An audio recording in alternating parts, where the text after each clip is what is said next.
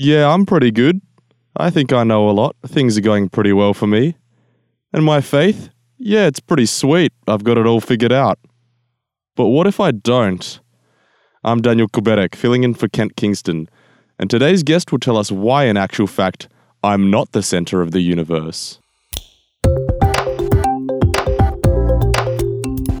This is Signs of the Times Radio with Kent Kingston.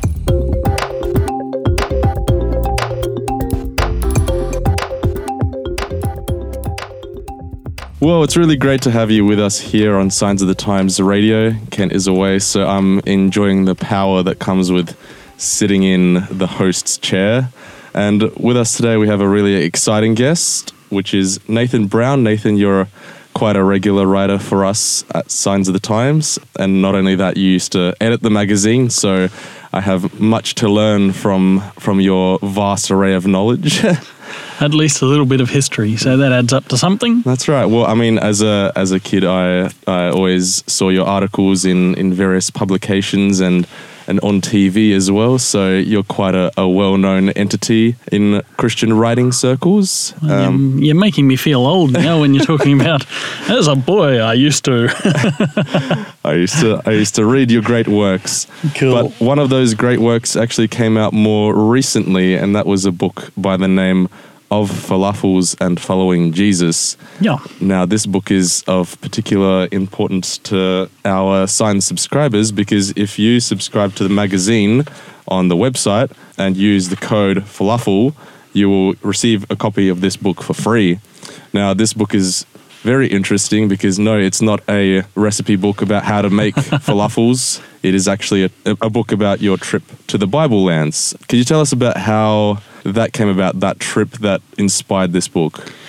Yeah, well, uh, firstly, some of the feedback I've had from the book, and it's just been out for a few months, is that people have expressed their disappointment that there's not enough, not more about food in there after the title we we actually got some bookmarks printed up that we've been giving away with some of the books that have a falafel recipe on them. so, yeah, you can get the taste for it as well. And I like the idea of having falafels as the code word. And I, I wonder what happens if you put in other food groups as the code word. you know, if I put in Lamingtons, what do I get as a special special offer? Oh, uh, wait till you find out. Are you are you?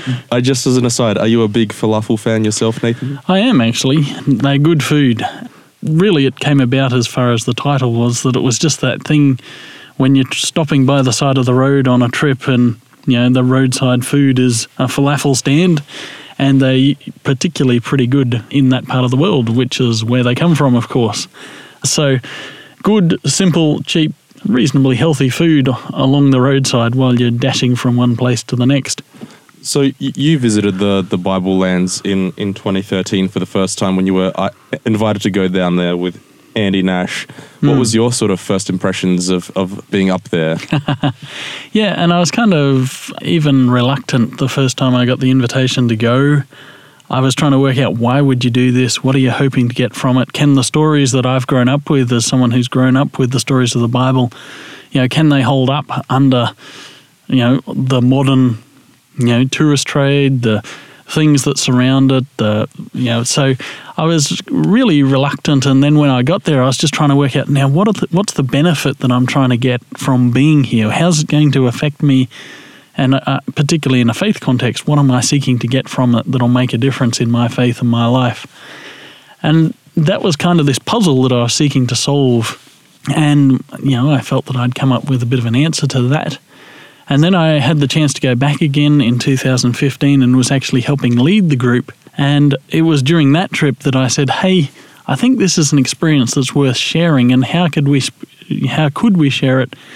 in a way that would make sense for people who might never have the chance to go there or might even be hesitant like I was about, you know, what's the value in this? And, you know, a lot of the things we see on the news from that part of the world are not particularly positive and can even be downright scary. Mm. You know, so there are people that are very reluctant to, to say, well, you know, this is something I could actually do. So when I kind of had to come up with this answer about, you know, what's the benefit from it, then I, how can we share that? And that was the genesis for this book. And I specifically went on a two week tour with a group in October last year for the purposes of writing the story of going on a trip like that. Mm. You've launched this book already a, couple of months ago. Uh, apart from people being disappointed about the, the lack of falafel recipes, what's been the general feedback to it so far have, that you've found? Yeah, it's been um, quite positive, and that's always a nice thing. You know, people say polite things, but also people saying enthusiastic things and about how it made them read the story a little bit differently. Um, my wife shared it with one of her work colleagues, and she was actually planning, this friend was planning on going on a trip uh, later this year. And so they were really enthusiastic about jumping into the book. And they said there was something on the first page that just changed how I thought about it. Mm. And ultimately, that is the was the answer to my original question. What are we seeking to do? This is we're seeking to engage with the stories in a new and a different kind of way, and to be challenged by them again but also to learn some more about them and to go deeper into them in that way. So I think the book has achieved that, and from the feedback that I've got from quite a few readers, that excites me. I hope that it's kind of just an entertaining read. I kind of imagined it as a travel book, you know, a travel story. Mm. So you have the experience of getting on and off the bus and going to these different places and sort of the contradictions between the history and the story, Bible stories and some of that background compared to the contemporary experience of travel and you know, some of the tourist kind of trappings and paraphernalia and and then also the very strong religious presence in a lot of those places as well and what that means and how it all works together. Hmm. Uh, there's lots to explore. Now, the reason why we, we connect this book with, with the article you've written on this month's Signs of the Times magazine is because you've been writing a series of of articles about faith and, and faith applied practically in our everyday lives. Now, you've written a couple of those so far. This is going to be the fourth one in the series so yes. far. Mm-hmm. So, you wrote about practicing faith, which went along the theme of the more we practice, the better we get. Yeah. You also wrote about trusting faith, in that it is easier to study faith, but it's a different matter to sort of uh, trust it. Hmm. And then also consoling faith, which is faith is there in, in times of need as a, as a form of consolation. Now, for this this month's article, you've written about humble faith.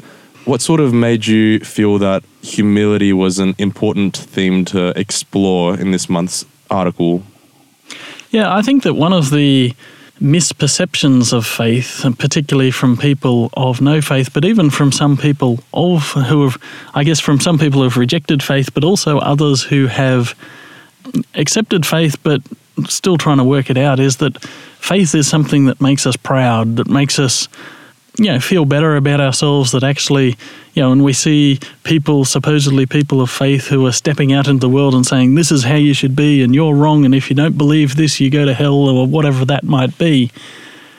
And I believe that the call to genuine faith uh, across all faiths is actually to humility. Mm. And that simply by the mechanism of faith, by wrestling with something other than ourselves and you know in all faiths we're looking at something bigger than ourselves mm. that should kind of put us in our put life and ourselves in a better perspective so that the world doesn't revolve around me there's actually other things out there whether you call that god or whether you call it the universe or where you whether you refer to that as some kind of historic faith tradition mm. You know that we're not the inventors of this thing we, we're not the ones that have made it up ourselves. It's something that we've received and often with so much history behind it and so many people who have wrestled with it in the past and it's shaped their lives and it's had such an impact on history for good and for bad. And we arrive at this as kind of not the grand culmination of it all, but simply as another small piece of this ongoing story. And that, when we put that in that proper perspective, we actually recognize that we are small players. We're still called to play our part and to be faithful and to, you know, it makes a significant difference in our lives. But we get given this much bigger picture of history, of how the world works, of what it means to be faithful. And we're always called to be more than what we are, but at the same time, we recognize that we're less than what we t- are tempted to think we are. Mm. And so, faith, by simply those mechanisms, should make us recognize that we are small people in a big world, in a large, larger story, in a bigger history. And so that should be a position, our starting point of faith should always be a position of humility. You sort of start off this concept with with an analogy, which actually comes from from one of your trips, or actually rather two of your trips when you were working on expanding ideas for the book Falafels and Following Jesus. Yeah. Now you visited the Church of Nativity in Bethlehem. Can you tell us about? You were there twice, so you Mm. were there in 2013 as well as last year. Can you tell us how that trip came about? That's a regular part of the tours around, you know, when you take a tour that takes you through Israel and the Palestinian territories. Of course, this is the Church of the Nativity is believed to be built or is built on the traditional site of the of the birth of Jesus. Mm. So it's actually in the town of Bethlehem, as the as the Christmas stories go, which today is in the West Bank. So when you travel there from Jerusalem, as the crow flies, it's a pretty short distance, but you actually have to go around the dividing wall and through a checkpoint, and you've kind of crossed into a, another geographical territory. It's relatively easy to do if you're travelling with a um, an Australian passport. For others, it's not such a simple process, and those walls become very life defining and limiting depending on which side of the wall you're on. So, Bethlehem itself is a predominantly Palestinian small town. It's probably a- you know, we would might call it a city, a small city these days, almost within sight of Jerusalem. But of course, it is one of those pilgrimage places because of this this moment in history. The Church of Nativity is in the centre of Bethlehem. Just the manger square is kind of the central square of the city, and then the church is to one side of that. And um, the church is the oldest continuously used church in the world. So a significant um, Christian site, even just for that that history. Like a lot of the churches, it's divided up between different Christian groups that care for different parts of it. Underneath the main part of the church is this small grotto that you can go down into. There's a star on the floor, and that is the traditional place that Jesus was born. Now, we really don't know whether it was or not, but it certainly becomes a, an object of um, veneration for those whose theology includes the idea that if you go to a particular holy place that you gain some kind of spiritual benefit or insight by doing that. When I was there last year, the lines to get into that grotto underneath the the church were you know very long and the, our guide suggested we'd probably be waiting in line two or three hours if we were going to uh, wanting to get in so we didn't but when you go into the actual church and this is the um, story that i told in the um, article there's uh, the doorway to the church is something that i think that just to me is a great example of this concept of humility that I was talking about, and it's actually called the doorway, the door of humility. And so, uh, big old stone church. It was originally had a very large doorway, and during the Crusader times, it was actually closed up to stop, you know, to to make the church less susceptible to attack. Yeah, and the first thing was to stop it and make the doorway small enough so that you couldn't just ride your horse in to charge in and attack. That was the first step in the process. And then some years later, or some centuries later, it was the door was made smaller again. And now the doorway is probably only about four feet tall. And uh, everybody who goes through that doorway has to stoop and bow, I guess, in that kind of sense, to enter. And thus, uh, the door of humility means that even in stepping into that church, you have gone through the physical process of bowing in reverence, because that's the only way to get through the door. And I think that's such a powerful, you know, recognizing the significance of what it means that Jesus, you know, in the Christian tradition, Jesus as God became human, was born in that place, and and that that changes the insta- the story of history. And so, the physical act of moving through that door is an acknowledgement of our humbleness uh, in in the context of that story. Throughout the article, you, you mentioned not only the spiritual aspect of humility, but also the personal aspect of humility. And there were quite a few things that you said that were very interesting. For example, you mentioned that whenever we notice progress towards humility, we are tempted to be proud of that achievement as, as if it's a sort of a, a, a skill or sort of something that needs to be practiced. Do, do you think that is what humility is? Something that we consciously need to work on? Or is it, is it sort of part of our human character? Like I know for, for people that I feel that are very humble, it, it, it almost seems like it's just a part of them as opposed to, for me, consciously, where I have to keep reminding myself to be more humble. Yeah, and it, and that makes it such a slippery virtue if we talk about humility as a virtue. Hmm.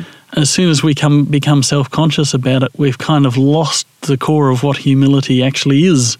You know, if one simple way of defining humility is to recognize it as forgetting ourselves or putting others in front of ourselves, as soon as we become self conscious, we've kind of lost an important element of it. Hmm.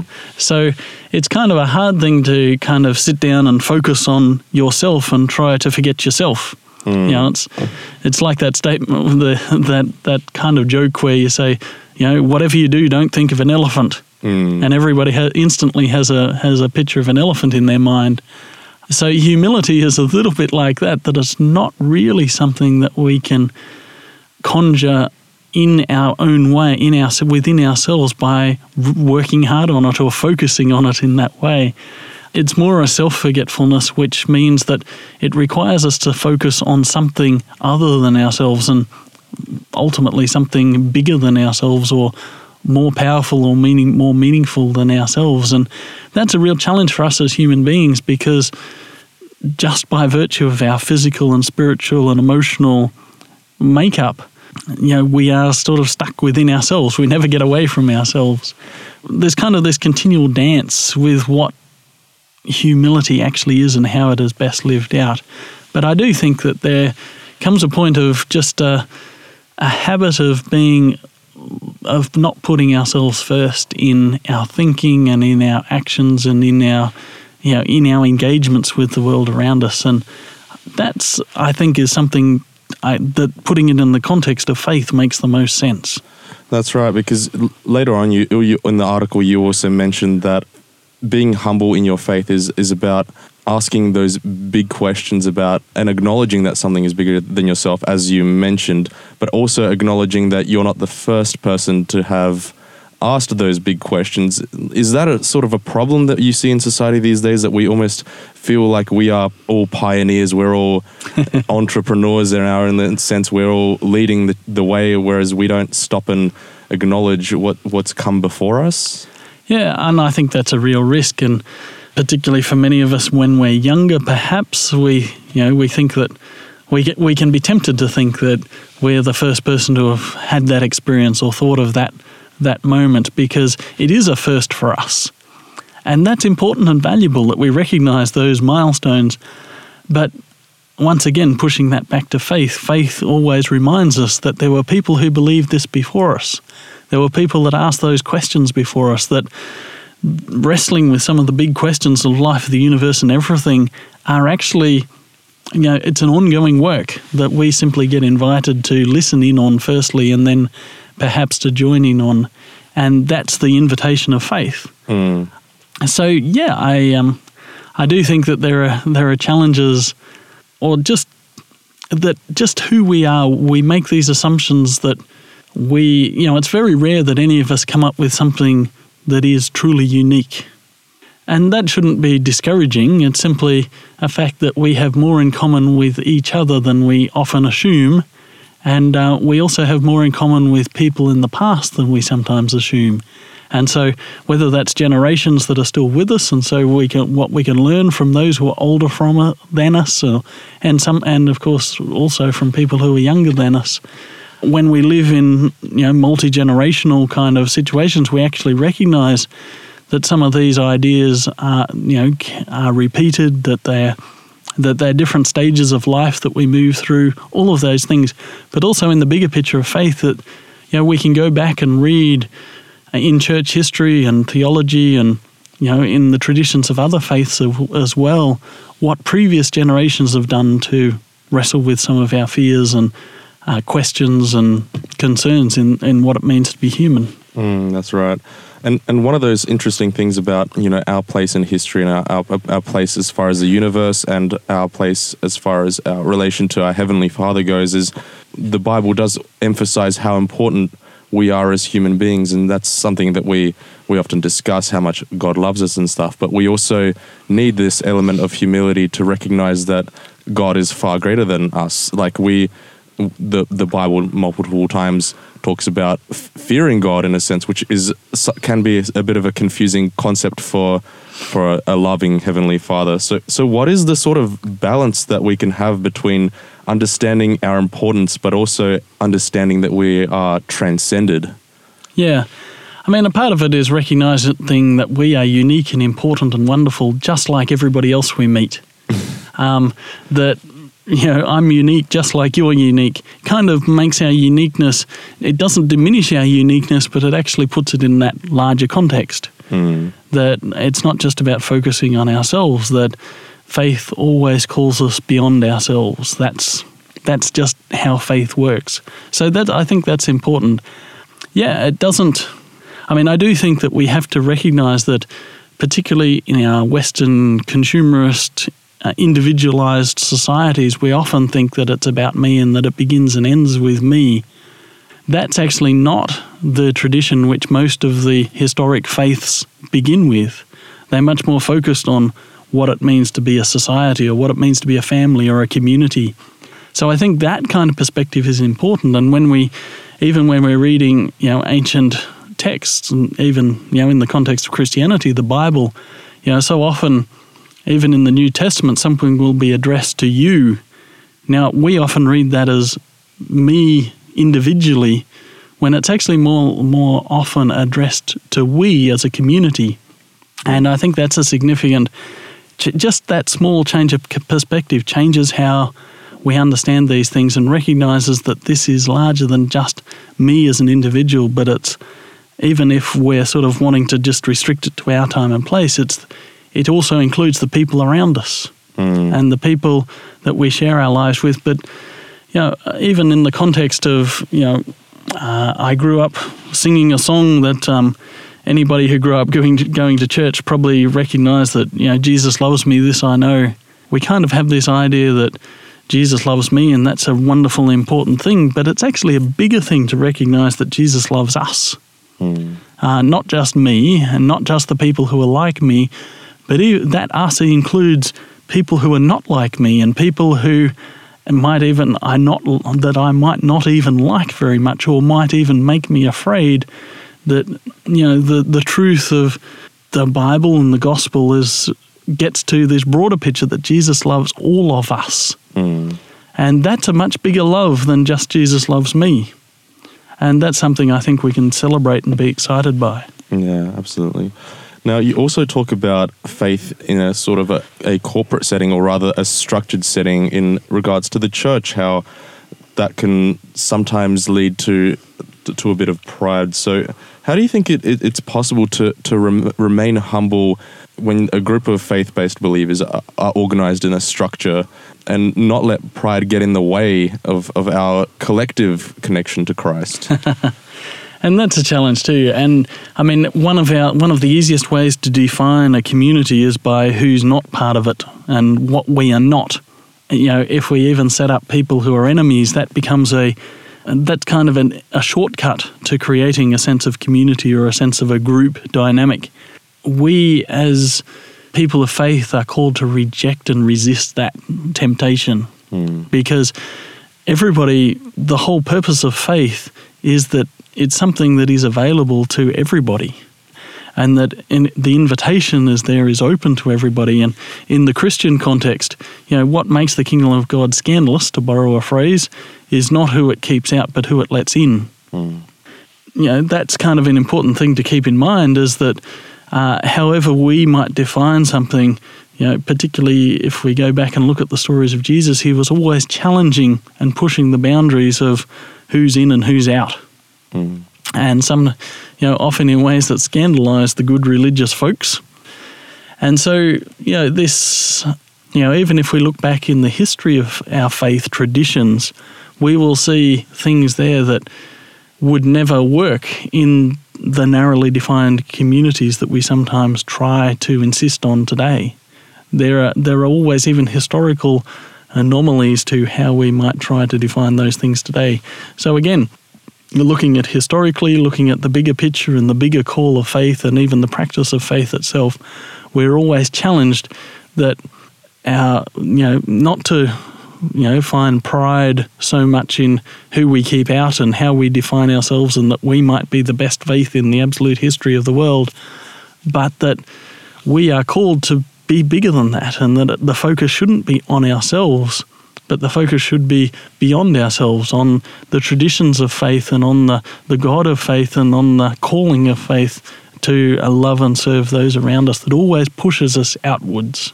Yeah, because it's so easy when when you have all the uh, knowledge and sort of this enlightened understanding of the Bible. It's so easy to to go about your day and with this sort of pride within yourself that oh I, I know this this secret that you don't know kind of thing. But it's that's really not what faith is about, is it?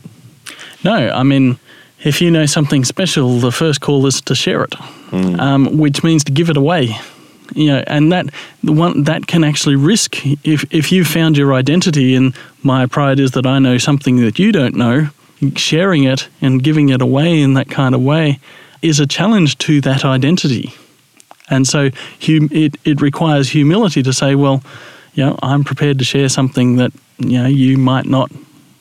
It also takes humility to recognize that that other person probably knows some a thing or two about faith that you don't Mm. And so it needs to be a conversation and recognizing that even when we encounter people outside how we might consider or describe or define our faith community, we need to recognize that even in, in the tradition of our faith, we probably we should expect that God has already been at work in that person's life. Mm. That they've already had experiences of faith and that they wrestle with many of the same questions that we do. And um, very likely we can learn a thing or two from them as well. The real, real core theme I think that you, you bring about in this article is is the word that you use later on, which is authenticity, and authenticity in the practice and progress of faith. Now, for anyone who's sort of listening to this and, and wondering, wow, this is um, you know, where do I start, kind of thing? How do I kick off this sort of relationship with the Heavenly Father? in a way that is humble, what are, what are some practical things that we can do to start that sort of process? Yeah, I mean, I think you, I mean, a lot of faiths have this kind of idea of some, that it begins with some kind of repentance or confession or submission, you know, different language in different faith traditions, but that we actually simply recognize that there is something bigger going on that, than just ourselves and our own agendas and our own assumptions about life that is such a significant and important starting point.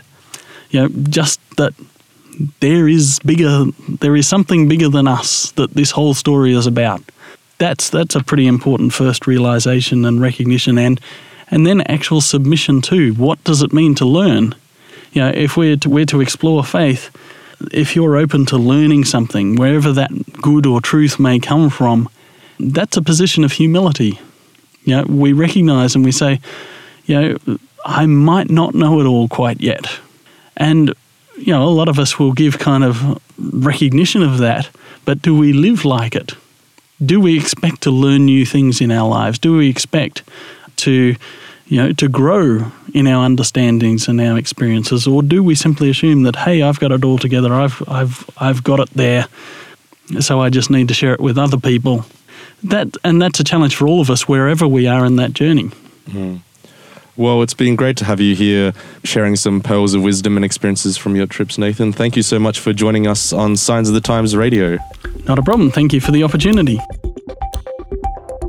Today's episode was based on an article appearing in this month's Signs of the Times magazine. A subscription is just $26 for 11 issues a year.